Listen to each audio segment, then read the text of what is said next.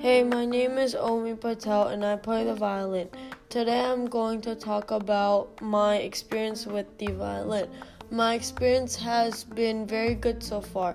I've been playing the violin for two years now. The violin is a very unique instrument. It has four strings the G, D, A, and E string. Some people also call the violin a fiddle.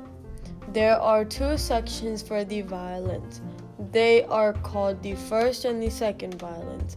The two vi- the first violins are most likely to have the melody more than the second violins.